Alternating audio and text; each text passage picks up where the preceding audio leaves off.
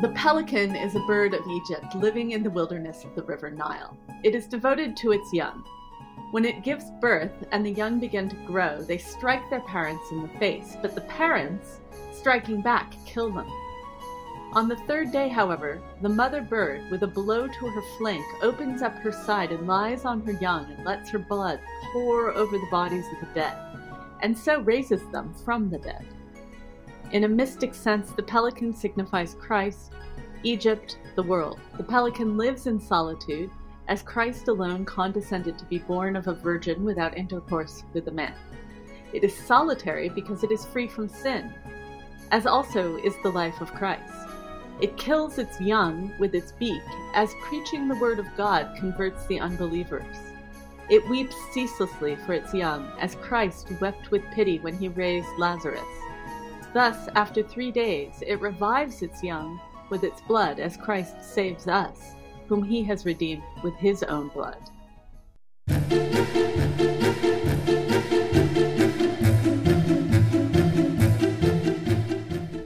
Hi, I'm Alexa Sand. And I'm Ian MacInnes. And this is Real Fantastic Beasts. Because we believe that learning about animals in history and literature and art helps us understand our place among our fellow creatures today.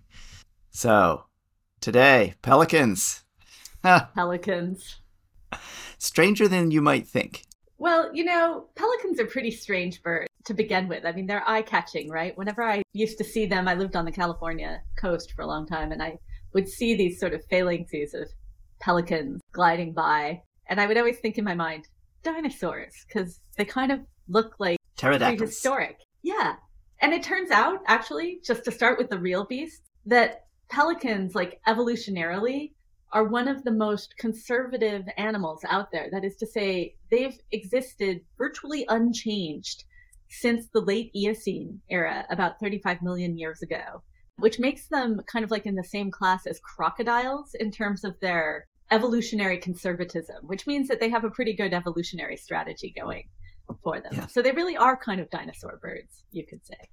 And also, fanta- therefore, a kind of a fantastical in all sorts of ways. I mean, people find them interesting and fantastical no matter which end you come to. So, in a way, we're still treating pelicans as a particularly fantastic creature. It's true that they're fantastic. They're among the largest birds, too. So anything really large or really small for its kind is notable. The Dalmatian pelican, which was probably the pelican species most familiar to medieval Europeans can have a wingspan over nine feet, almost 10 feet, which is really remarkable considering how light they are. They have, you know, a lot of air pockets in their, their enormous bodies so that yes. they can float basically when they land in the water. So I want to know the first-hand account you read, that's from a bestiary, right?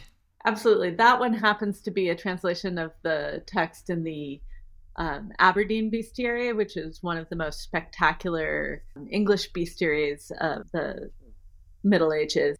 The pelican, above all, in the Middle Ages, is understood as this figure for Christ because people observed that pelicans, which have this kind of fleshy pouch under their lower beak called a gular pouch, they would, right, um, and kind of macerate the food and then vomit it out for the baby pelicans to eat. That's, that's what pelicans actually do in the wild. And this Dalmatian pelican that I just mentioned, during the breeding season, its pouch turns blood red you kind of see where this is going. That natural behavior that was observed led people to believe that the pelicans were actually pecking their own breasts and releasing blood to feed their children. It's a little irresistible. The white breast of the pelican is pierced, the blood flows forth.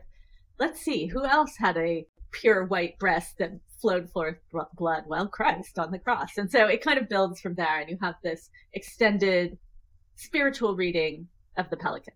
So they are. I mean, bestiaries do this to every single animal, though. To be to be fair, right? I mean, they they tend to allegorize absolutely everything in terms of Christ somehow, or the devil. True, although there are very few animals that are so closely associated with Christ. Uh, I mean, there are a few, but the pelican really is kind of a one trick pony, so to speak. Like, there aren't a whole lot of different interpretations of the pelican in medieval literature or art. The pelican is always shown in art pecking its breast, feeding its infants. It becomes a heraldic figure, so people adopt it for their heraldry. In fact, You might be familiar with the Pelican Press.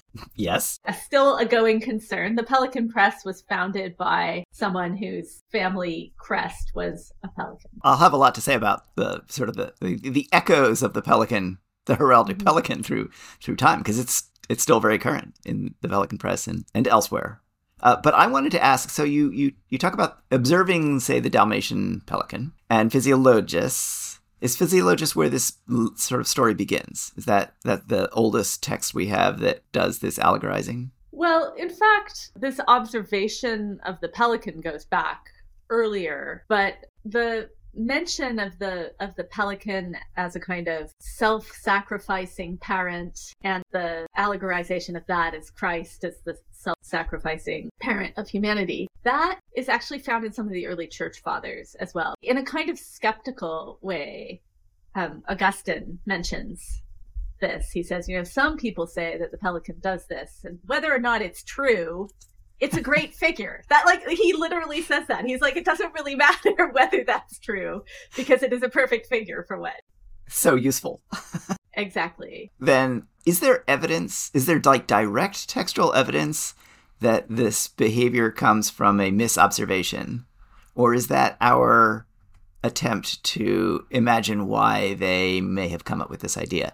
And I'm asking, you'll see why I'm asking this question, but I, I kind of want to know like, oh what kind of like direct textual evidence do we have that that there is a, like a literal observation of a real live pelican leading to this conclusion? Um, you know, that's always a good question. And if we go back Pliny's natural history or something, there is the observation of the pelican behavior of it pecking its breast. I don't think that there's the claim that the babies are dead or the chicks are dead. I think it's just, you know, it does this thing with its gular right. pouch. But there's also, you know, some information about where they live in Egypt and that there are two kinds.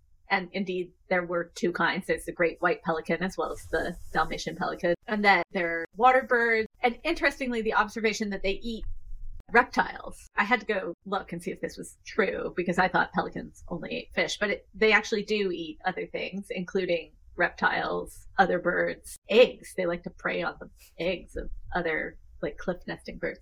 So I wouldn't say it's cut and dry. I would say that there's some possibility that there was an eyewitness account or a, a, sort of authoritative text that said this is what pelicans do, and then the behavioral observation gets kind of buried under all of these layers of, of repetition and allegorization. I want to say though that it's interesting because it must have been a really powerful devotional image because it's found in two really different but interesting context. One is a hymn by Thomas Aquinas, the great hmm.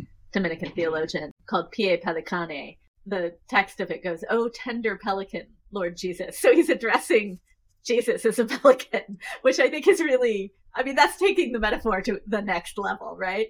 Um, purify me who am unclean in your blood. So again, the idea of the redemptive blood of Christ, one drop of which can save the whole world from its sins. So really it becomes less about the pelican and more about the blood, I think, for, for Thomas Aquinas, which doesn't surprise me at all. I mean, that's typical. But then there's this other text from the early 13th century from England, the Ancrene Wisse. You'll have to forgive my old English pronunciation, may not be perfect. But in that text, there are a series of uh, interpretive passages about lines from the Psalms. This was a text written for anchoresses, that is, women who had separated themselves from society, taken a vow to live enclosed. Uh, mean, sometimes literally like walled up in the cell that they occupied for the rest of their life just to focus their attention to God. I mean, they would get walled up, but there would be ways of feeding them still. like they, they, they would have some holes. I always thought, like, wow, how do they, how long do they live once they're walled up? I just don't know. But they did feed them. Yeah, I figured they had to have a they had to have a passageway through which food could come in, and they could uh, talk to their confessor because being women, they needed to, con- you know, everybody needed a confessor, but being a woman, they couldn't, you know, perform the Eucharist themselves, for example. So they had to have a pass through, and then you figure there were probably also things that went out through that door. Anyhow, returning to pelicans. So in the Ancrene Wisse, there's a passage about this line from the Psalms so Psalm 101 has a line in which the psalmist says, I am become like to the pelican of the wilderness. I am like a night raven in the house. I have watched and am become as a sparrow all alone on the housetop.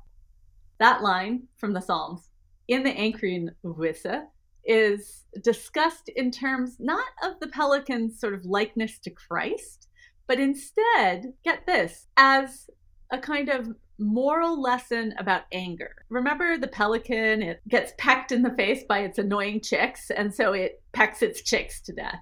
And what the Ancrene Wisse says is the pelican is a figure for the spiritual danger of bitterness and anger. It's so irascible and violent that it kills its own children. So it's actually a story about sin, confession, and penance, which is what anchoresses are supposed to be involved in all day long. Like they're supposed to be identifying their sins. And since they're walled up inside, you know, a cell, they don't really have any opportunities for the kinds of sins that, you know, people living outside in the world might have, like eating too much or having sex with the wrong people or coveting their neighbor's belongings or whatever. The only sins that they can have are these sort of inward sins of thought. The pelican and its sorrow over having slaughtered its own children really becomes a figure for that penitential gesture. Like when it pecks its breast and bleeds that that's the pelican performing penance. I guess i'm bringing it up because i think it's interesting that in the 13th century you have these two very different perspectives. You have thomas aquinas o pious pelican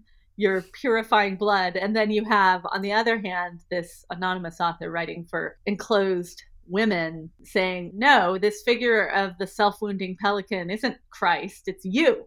But now I want to ask you a riddle. Are okay. ready? Uh, okay. I'm ready.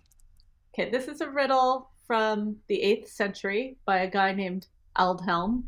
Aldhelm was the abbot of Malmesbury Abbey, and um, he dedicated this book of riddles that he wrote to the king of Northumbria, Aldfrith.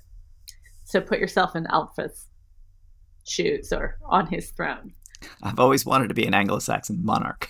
I am bright white, born ages ago of the gleaming pelican who takes the waters of the sea into his open mouth. Now I travel a narrow path over white glowing fields. I leave blue footprints along the shining way, obscuring bright fields with my blackened winding. It is not enough for me to open one pathway through the fields. Rather, the road runs its course in a thousand byways, and leads those who stray not to the heights of heaven. Yeah, I have no idea. Here's a clue. Oh, great. Now, if I don't get it, I'm going to be very upset. Yes. what did Aldhelm use to write this riddle? Oh, I know, a quill. A quill, exactly. So I found this riddle so fascinating because I was like fully expecting there to be some Christ centric interpretation of the pelican in the Anglo Saxon riddle corpus. But no. In fact, the only mention of the pelican is this mention of its quill. So that sent me down a crazy rabbit hole, Ian. I spent so much time trying to find out if there was any material evidence that people had actually used pelican, pelican feathers. feathers to make writing implements. Because, okay, a couple of problems with this. Pelicans are pelagic birds. They're out there flying over the ocean. Where was he getting this? Where was Aldhelm getting this idea that somebody would use a pelican quill? I, I suppose you could shoot a pelican down or a pelican could wash up. I checked the range map for the, the white pelican, and at least these days, it's listed as being a, a like a visitor all the way up th- across the coast of Norway, right? So like okay. you, you could see one up there, and I need to look into this more clearly because there's some indication that like maybe there's a breeding population in Italy or uh, even Germany. They they could have seen they they could have seen pelicans, but they couldn't be thinking of them as like the go-to writing instrument.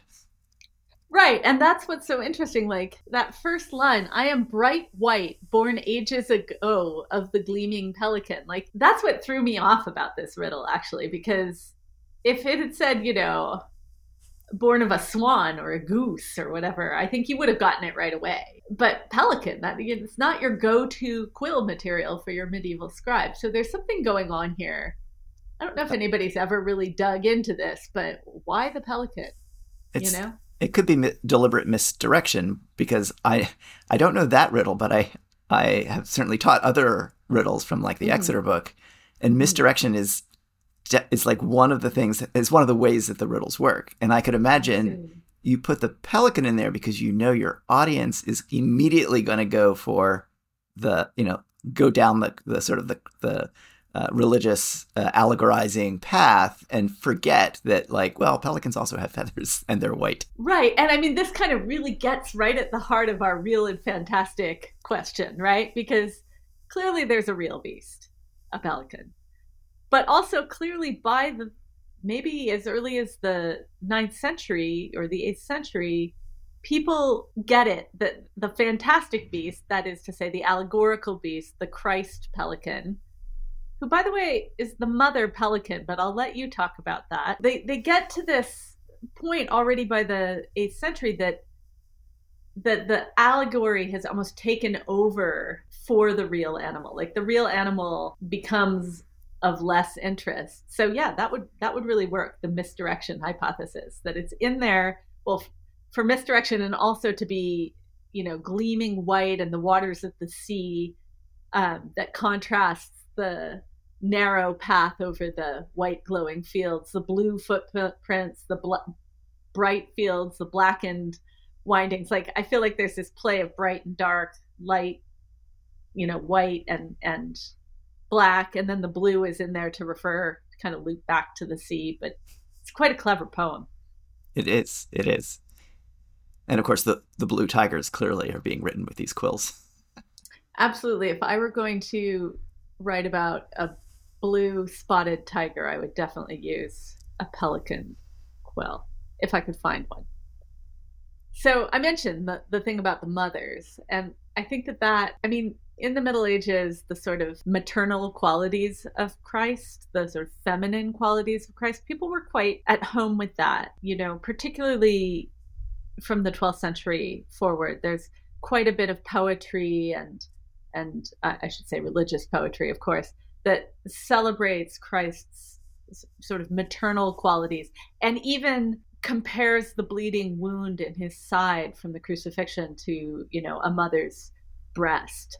So the pelican mother as a figure for Christ isn't as strange as it might seem to, you know, a 21st century person who's a little more habituated to a more binary thinking about Christ in terms of gender. That's true, and I think also interest in uh, maternal maternal affection or you know maternal love as being the sort of the purest form that you can go to for mm-hmm. thinking about love. I mean, romantic love is is available as well, but it has like the romantic love of you know of Christ for the for the church or for humanity has all sorts of kind of weird charges that come along with it that you see in some of the the poetry.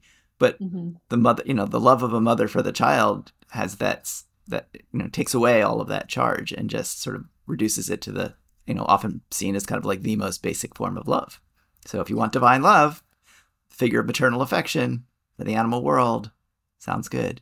Yeah, I mean, I would interject that the maternal love depicted between Mary and Christ, or sometimes enacted particularly by religious women and convents, there is a pretty heavy charge of eroticism to that. So even though we're talking about a mother holding her sweet baby, there's all kinds of fondling and dandling and stuff going on that complicates that picture.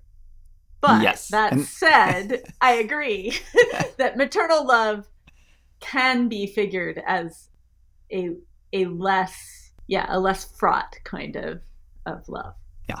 All right, so tell me a little bit about what happens to our self sacrificing pelican mother when we get up to the early modern period, Ian.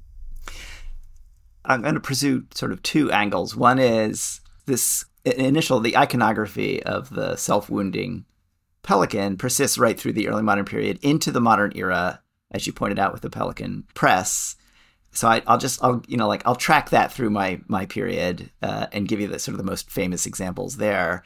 Uh, but then there's a there's a really interesting natural history problem that that presents itself to the early modern natural philosophers, and I'll work through their answer to that question as well. So you know the pelican it becomes a, a, heraldic figure as you mentioned right? It's sometimes called the pelican in her piety or they use the latin uh, the word vulning which basically means wounding yourself right? It's the pelican vulning. It's just it's a thing right that you could find.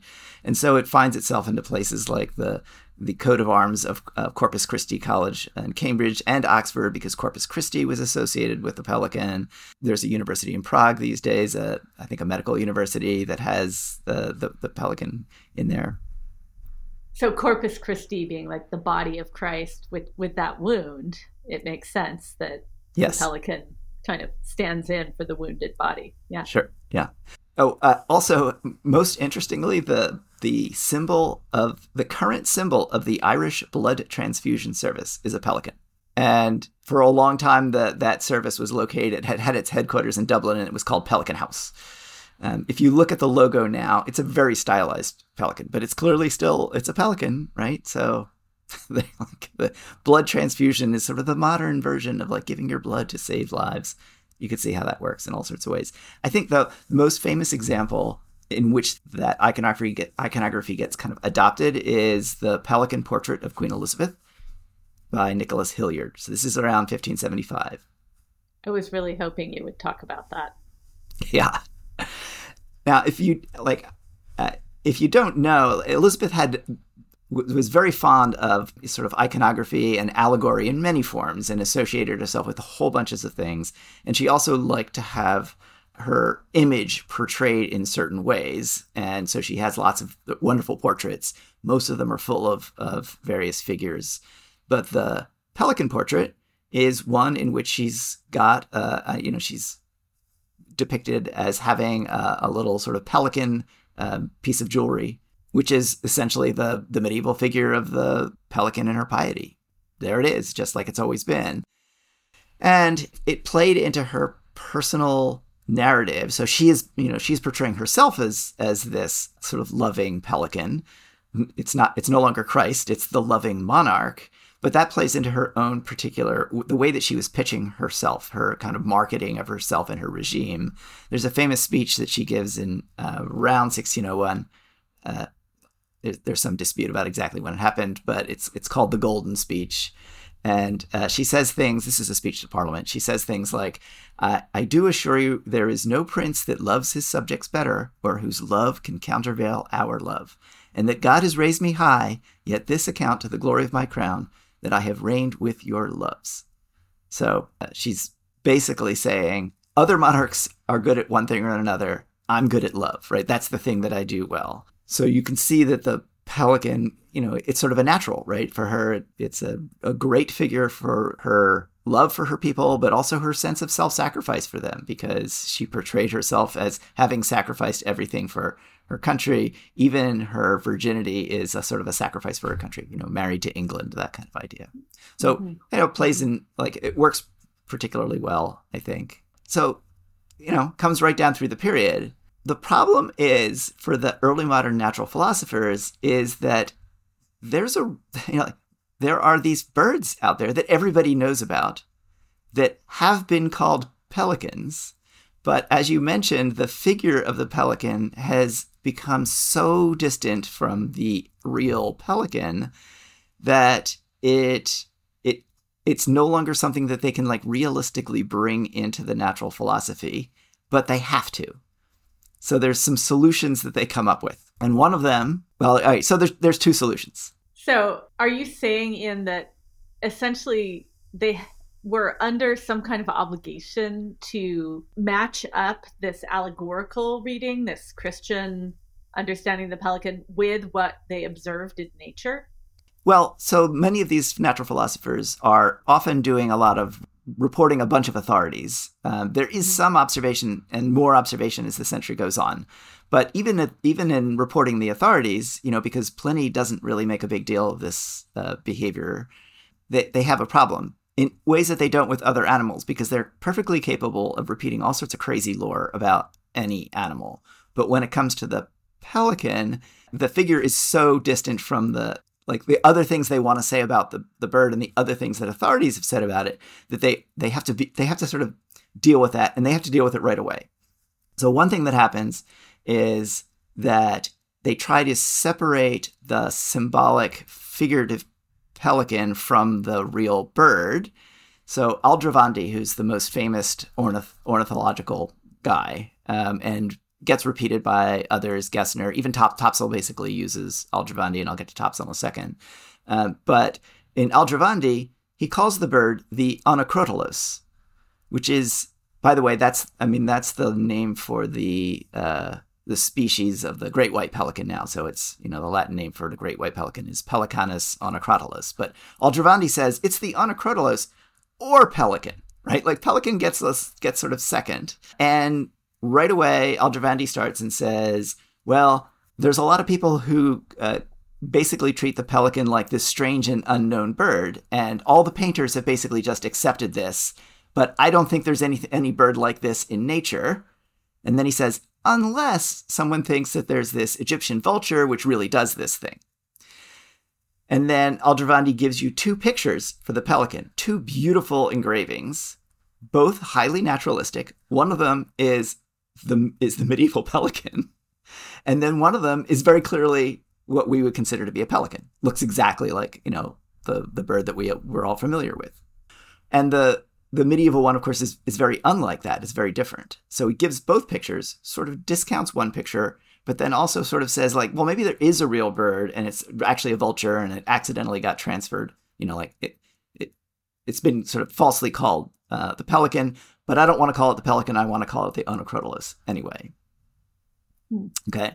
So kind of trying to separate out the the real pelican. And then you remember that comment you made about there being two kinds of pelicans, which is an early early statement about pelicans, gets mm-hmm. turned into an opportunity to say like, aha, the one that wounds itself and is in all these pictures is one of the two kinds of pelicans. Mm-hmm. So Batman upon Bartholomew, Bartholomew, which is uh, like 1570s or 80s says there be two manner of pelicans. One dwells in the water and eats fish, and the other dwells on land and loves wilderness and eats venomous beasts, such as lizards mm-hmm. and other such, right? So you get the lizard eating. So like the, the ones that eat the reptiles are not the ones that live in the water, and the ones that live in the water eat fish. And then mm-hmm. presumably then the legendary self-wounding maternal loving pelican is the is the sort of like the desert dweller that's mm-hmm. hangs out there and eats like poisonous snakes. All right. Mm. So that's one way, you know, like you take the the authorities and you separate it out. So now we've got two pelicans. But you still have a problem because the word pelican's there and the and the word itself is uh, you know has to be dealt with or mm. maybe has to be dealt with. So Topsell's published book, the one my beloved Topsell that I'm always mentioning, doesn't have any birds in it.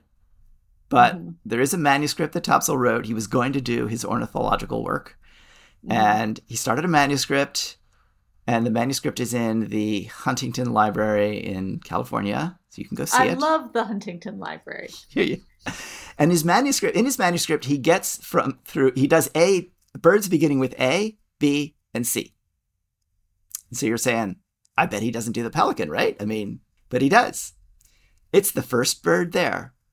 And he does this by calling it the Alcatraz, which is the hmm. Spanish word at the time, probably the Spanish word for pelican. Today, by the way, this it's the Spanish word for gannet. So like there's an explanation for that. Uh, but Topsell says this is the Alcatraz. It's just the Alcatraz. And he actually has a little comment on the name. He says, but the Indians, where it is most natural, call it Alcatraz. And therefore, Without the liberty of invention of any other name, I will bind my pen to it in this history. Although out of no sim- that some some people out of no similitude, but that it want a gall, do term it a water pelican. So he says, a water a water pelican. Yes, I yes. guess as opposed to a desert pelican. Exactly. Which which is kind of a funny and deliberate misreading of like they live on the Nile, which is a river in a desert. Like yep. at no point do the early sources say they're not water birds. Oh, and I also want to mention that you know the famous island Alcatraz is named after the pelicans that yes it is you know yes are always yeah. flying around it. Yeah, which I think is a, is the great white pelican because I think there is a population of them in uh, uh, the northern Pacific, which is interesting. They can live in pretty cold cold places. Also, brown pelicans, though, and and there's a whole like the New World pelicans are a whole separate group from the in in the Linnaean classification. Yes. Uh, so yeah, like, but that so the term water pelican, which he says there is no similarity between this this you know like my Alcatraz and this pelican, but some people think there is, and therefore want to call the, my Alcatraz a water pelican. right? Like, well, we're like, this is the pelican. Come on, guys. This is like, this is the pelican. There's no land pelican that is the real true pelican. This is this is just it. But and so he doesn't include obviously the story about the self wounding and everything because for him that's you know that's this other animal, right, and not the Alcatraz. But he's still his stories about the Alcatraz or slash water pelican. I feel like we should just call it. But we should always call it the water pelican now, right? There, there's no there's just the water pelican. That's what we're talking about, right? Uh, so he has a story. He says the Spaniards of the West Indies take the the old and young by this stratagem. So they find them. They make a fire about the about you know they make a fire between the adults in the nest, and then the the old the adults kind of run to the nest and they get their wings on fire, and then they can't fly away, and that way you can get them. You know, you sort of catch them all. But then he says, you know, like this is the this exhibits their excessive love for their children Hmm. particularly you know and it starts from all of them to basically the the the her right the her the the, the female pelican mm-hmm. who's doing this thing so mm-hmm. even when he's completely you know swerving aside from the traditional medieval story about the pelican he's still holding up his water pelican as an example of like supreme maternal affection so all right so that's one strategy right you know it's separate out two pelicans there's one pelican, but there's the water pelican. But I'm just imagining the task that these early natural historians had. I mean, we laugh, right? Because it seems absurd. But just the other day, I was confronted with a very large body of information that was completely unfamiliar to me. Had to do with NSF funding, but you don't want the details. The point is, I sat there and went, What is all this stuff? And I started trying to put it into sort of the frameworks that I know and then to like create categories for the stuff that didn't fit. And I'm pretty sure, you know, metaphorically speaking, I came up with some water pelican. I came up with some really superfluous, redundant categories for this information because when you're confronted with, you know, conflicting accounts and you don't really have enough expertise or information or, or method in an area to really cross check your information and, and make sure that you're not misreading things. I think early modern natural historians were really in that position. They had this whole weight of, you know, the bestiary tradition and the iconographic tradition working against them in a sense. To be fair to Topsell is all I'm saying. Yes. So the, the other strategy is just to double down on the one, you know, the, the one true pelican there's a great book by a guy named Browne, which is basically like a 17th century Mythbusters. And of course, he takes on the pelican. So he says he has a lot to say about the sort of the that that story about the pelican. Uh, he says that you know he doesn't want to like insult the pelican. He's sure it's a very loving mother, but like that whole story is just not true. And then he dwells on the pictures, the the the, the picture of the pelican, which and he, he mentions things that like we you'll all notice. I mean, if you look at the pictures of the of the the pelican in bestiaries and almost anywhere you find it, you'll you'll say it doesn't look anything like a pelican, right? It looks nothing like a pelican. So he says the picture, quote, contains many improprieties, disagreeing almost in all things from the true and proper description. For first, whereof it is commonly set forth green or yellow, its proper color is inclining to white, excepting the extremities or tops of the wing feathers, which are black. It is described in the bigness of a hen, whereas it approaches and sometimes exceeds the magnitude of a swan. It is commonly painted with a short bill, whereas that of the pelican attains sometimes the length of two spans. The bill is made acute or pointed at the end, whereas indeed it is flat and broad. It is described like birds which have claws, whereas it is fin footed like swans and geese. Lastly, there is one part omitted more remarkable than any other, and that is the sac or crop adhering to the lower side of the bill and so descending by the throat. A bag or satchel very observable and of capacity almost beyond credit. This is that part preserved for a rarity, and wherein, as Sanctius delivers in one dissected, a child was found. So he says, like, it's so big, they found a baby in it once when they dissected it, right? So as you're reading this to me, I'm looking through the the images from various medieval bestiaries on bestiary.ca, which is like the best bestiary website if anybody's interested. And, you know, he's absolutely right. There is not one throat gular pouch in view, and most of them look kind of like geese. Except that they have claws. They're sort of like eagly, kind of like eagly beastie, almost like a bird of prey. Kind of, they look a little yeah. bit like a bird of prey. You could say a long necked eagle or a mm-hmm. claw footed goose. And Browne is, is pointing out that like if you see an actual pelican, that that bill and that sack, they just like you don't like, oops, I forgot to notice. It's like two and a half foot long bill with a giant sack hanging out from under it. That's not something you just, oh, you know, you don't see. What he's doing is sort of replacing one pelican with another, right? He's replacing the supernatural marvel with a preternatural marvel, right? It's still amazing. It's still like, you know, mm-hmm. full of like the bizarre, the child found dead in the in the sack of the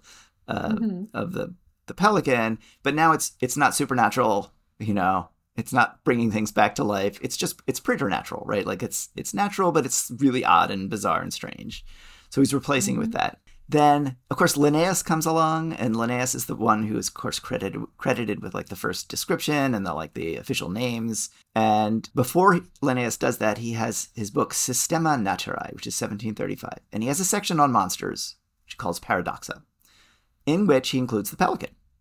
And he mm-hmm. says Linnaeus says the pelican, who with its beak wounds its thigh, I don't know how he got that, but wounds its thigh in order to quench the thirst of its young with the blood flowing out, has been fabulously handed down by the same people. The origin, the origin of this tale is the sack hanging from its gullet. So Linnaeus is also replacing, you know, like is doubling down on the pelican. Like it is a pelican. It's not a Alcatraz. It's not an Onocrotalus. Mm-hmm. Like it's a pelican. Mm-hmm uh, but he begins by taking the story and saying, "Oh, it's not true. Oh, but it, it had its origins." And he's doing what what you started us doing, which is that reverse etiology of saying, "I'm sure they saw a real pelican, and from the details of the real pelican, they they created this story, and you know, and did that thing. And that, by the way, has been the common approach to this story ever since. You know, people are always trying to say, like, they were looking at real pelicans when they came up with this wounding pelican story. Never mind the fact that when they picture it, they're not picturing any other aspect of the pelican whatsoever. It's just a different animal mm-hmm. completely. Well, I think, I mean, I think there is an explanation for that, which is that you have this early Christian, essentially, figure of the self wounding pelican, right? And in not one of those early Christian accounts do we hear about the gula, the the, right. the pouch, right? And so then those texts get copied. They don't get illustrated right away. I mean, the earliest illustrated bestiaries are quite a bit later, right? And the earliest images of the pelican are quite a bit later. I'm going to say like at least late Carolingian. And you don't really get the sort of proliferation of the pelican iconography until the 12th century. So you've got almost a thousand years between the first instance of this figure and the incessant repetition of the figure and then the first illustration or the you know visualization of the figure. And i think that you know in that case we're talking about artists practice really. Like h- how do we understand what artists in the middle ages thought they were doing when they made a picture? Like authors like writers they turn to authoritative sources and forms. And you mentioned it looks kind of like an eagle. Well there are eagles just everywhere in early christian uh, early medieval art, eagles are a sort of um, pervasive bird. And these sort of like vaguely raptor like birds are just everywhere, right? I want to say that the artists, because the texts weren't concerned at all with the pouch, wouldn't necessarily, like, even if they lived in a place where there were pelicans, wouldn't necessarily go out and sketch some pelicans and then come back and, like, make a manuscript illumination out of that sketch. That's not how they worked so like to have the expectation that their pelicans would look realistic is probably probably not not fair to them. Yeah, I mean the, the, the pelican that they knew was not a living animal. It was a fantastic beast. So I, I would buy that except for a, a couple of things. One is that it is a fantastic beast for them, but it's a fantastic beast that shares space with a real bird, which they could have easily been pretty familiar with. So this is not a case of like the tiger, where you think, well, look, in the absence of a real tiger, gosh knows, right? Like you're just going to do it the way it's always been done, or you're going to, you know, you're just going to rely on the authorities to do that. Other animals that were well known when they're depicted in bestiaries are yeah, I mean, they're what we would call, you know, realism and accuracy are, are, certainly not not always a part of the picture, but they're not as they're they're not like that far. So I think what's happening is that pe- the pelican they're drawing is not they don't think of that as the pelican that's that they see, right? They're they're not saying like they're not just ignoring that fact about the pelican and drawing it this other way because they don't do that when they draw geese or you know uh, ducks or rabbits or other things that are sort of like wrong but like vaguely wrong. And they're not doing what they do with truly exotic animals, where they're like, when you're trying to draw an elephant, you've never seen an elephant, or you're like doing a tiger and there aren't any tigers. Like this is an animal that is it's pretty well known. This is a true fantastic animal because it has no it is sort of deliberately non-real in so many ways. It's not a misinterpretation of a real thing. And the reason I think when you like because Linnaeus is the very first one who says, "Oh, it's, you know, like it's they got this from observing the real pelican, which is not something that happens before, is that he is part of the Enlightenment. And one of the jobs of the Enlightenment, you know, the sociologist uh, Max Weber called it the, the disenchantment of the world. The job of the Enlightenment is to take the take all this the uh, sort of the lore and the magic and the fun the things that we're doing on this podcast and replace them with scientific knowledge. Mm. It is way better if you can take a legendary creature and show that it is the result of the misinterpretation of a real creature that really exists and has just been misunderstood and misrepresented than if you have to say, I'm sorry, this thing just doesn't exist, right? Because because it enacts that process of disenchantment and it's saying there you know like the real pe- pelican has always existed they got it wrong for this reason and now we're going to get it right because we're replacing their kind of magical understanding of the world with a scientific one, which is why I think we still do this kind of thing. And I think we do it not only to the pelican, but lots of other things, right? Like, how did they come up with this idea of X? We usually try that reverse etiology and say, like, well, obviously there was some real animal which they observed, and then, you know, their magical thinking came, it crept in, and they did this thing to it. But there's always the real creature. And I think we want to insist on that. Linnaeus wants to insist on that. But he's doing it because he's reacting to the Fantastic Pelican.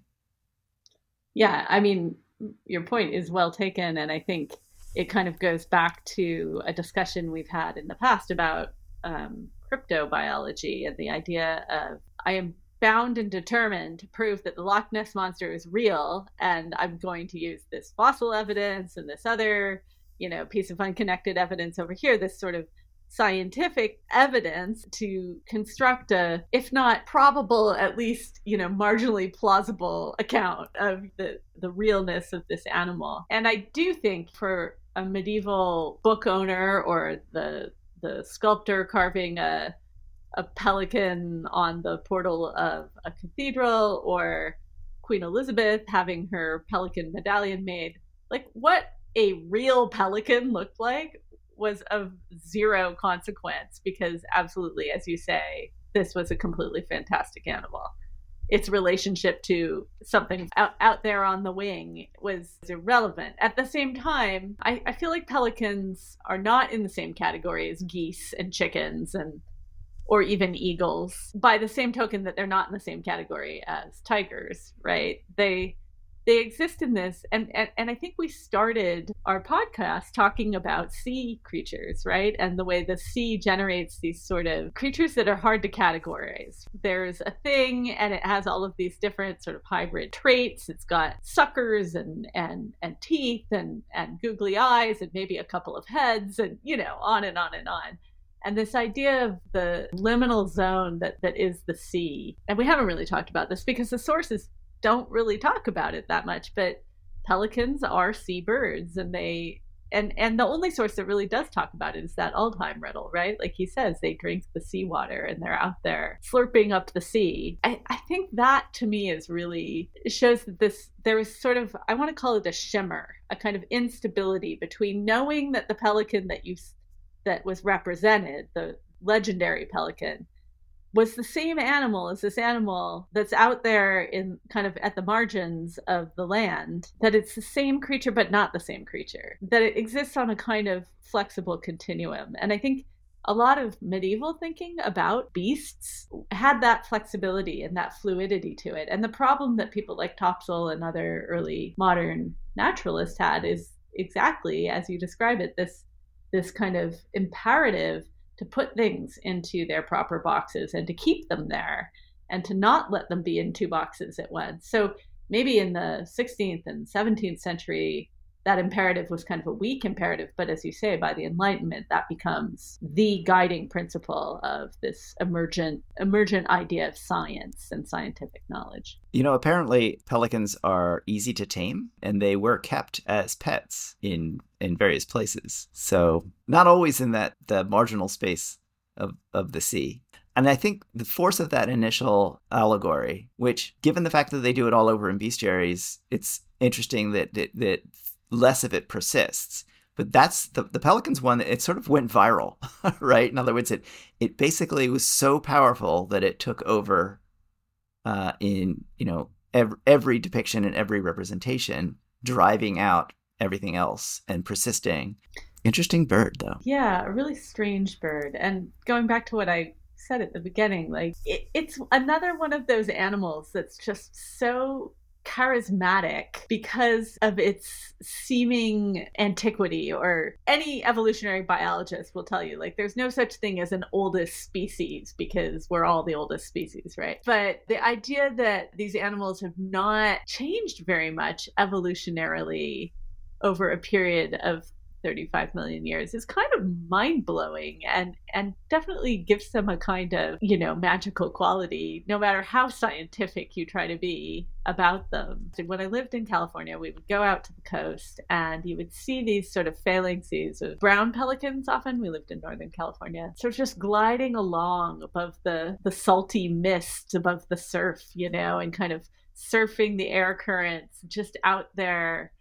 Enormous birds and you just felt transported like out of this time. It might seem as though there's no echoes of the of the medieval pelican in the modern pelican at all, but um, I, I have a book. I bet you have this book uh, on your shelf if if you you know if you like watching wildlife at all. Bird watchers are usually familiar with the Peterson's Guide to Wild Birds, right? So, mm-hmm. like, I have it on my shelf and you know it's mainly an identification guide so it doesn't have a lot about uh, you know biology or ecology or anything but it it you know has some information about all the birds.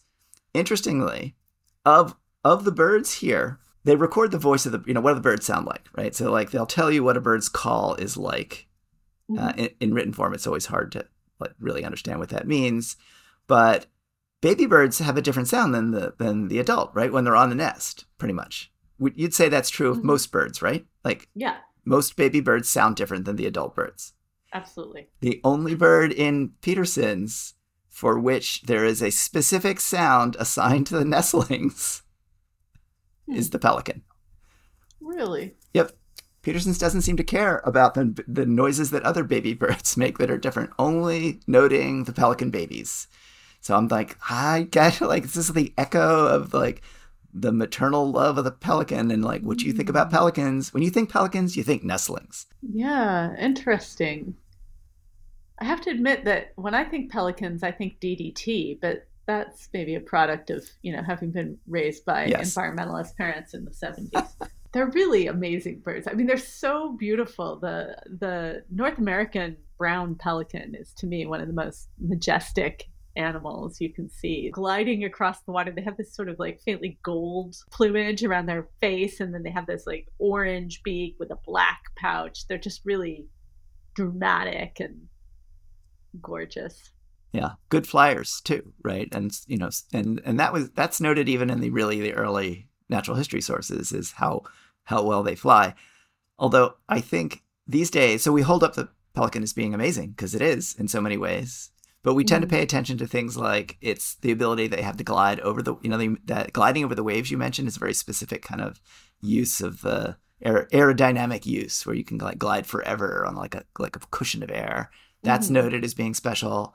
Uh, their ability to dive at great speed, and the round ones particularly, dive down from really high up, super fast into the water, and don't get hurt, and then go way down to get fish. That's held up. The pouch is was clearly the marvelous thing for the early moderns, mm-hmm. the amazing thing. But the the pouch tends to be not like that.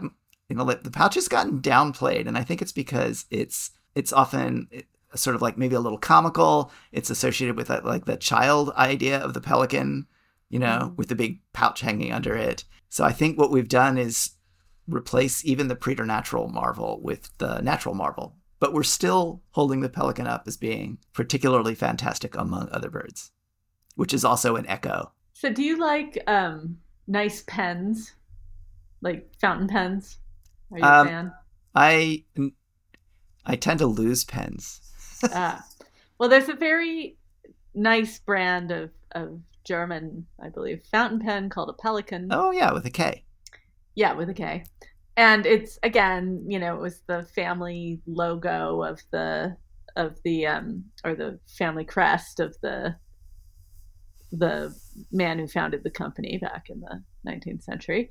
Um, but they updated their logo, I want to say, you know, sometime like in the 20th century. I can't remember exactly when um, when that happened, but they updated their logo and added a pouch back in because that heraldic pelican, as you mentioned, doesn't have a pouch. Right? doesn't have a pouch. I think it was around maybe 1950s.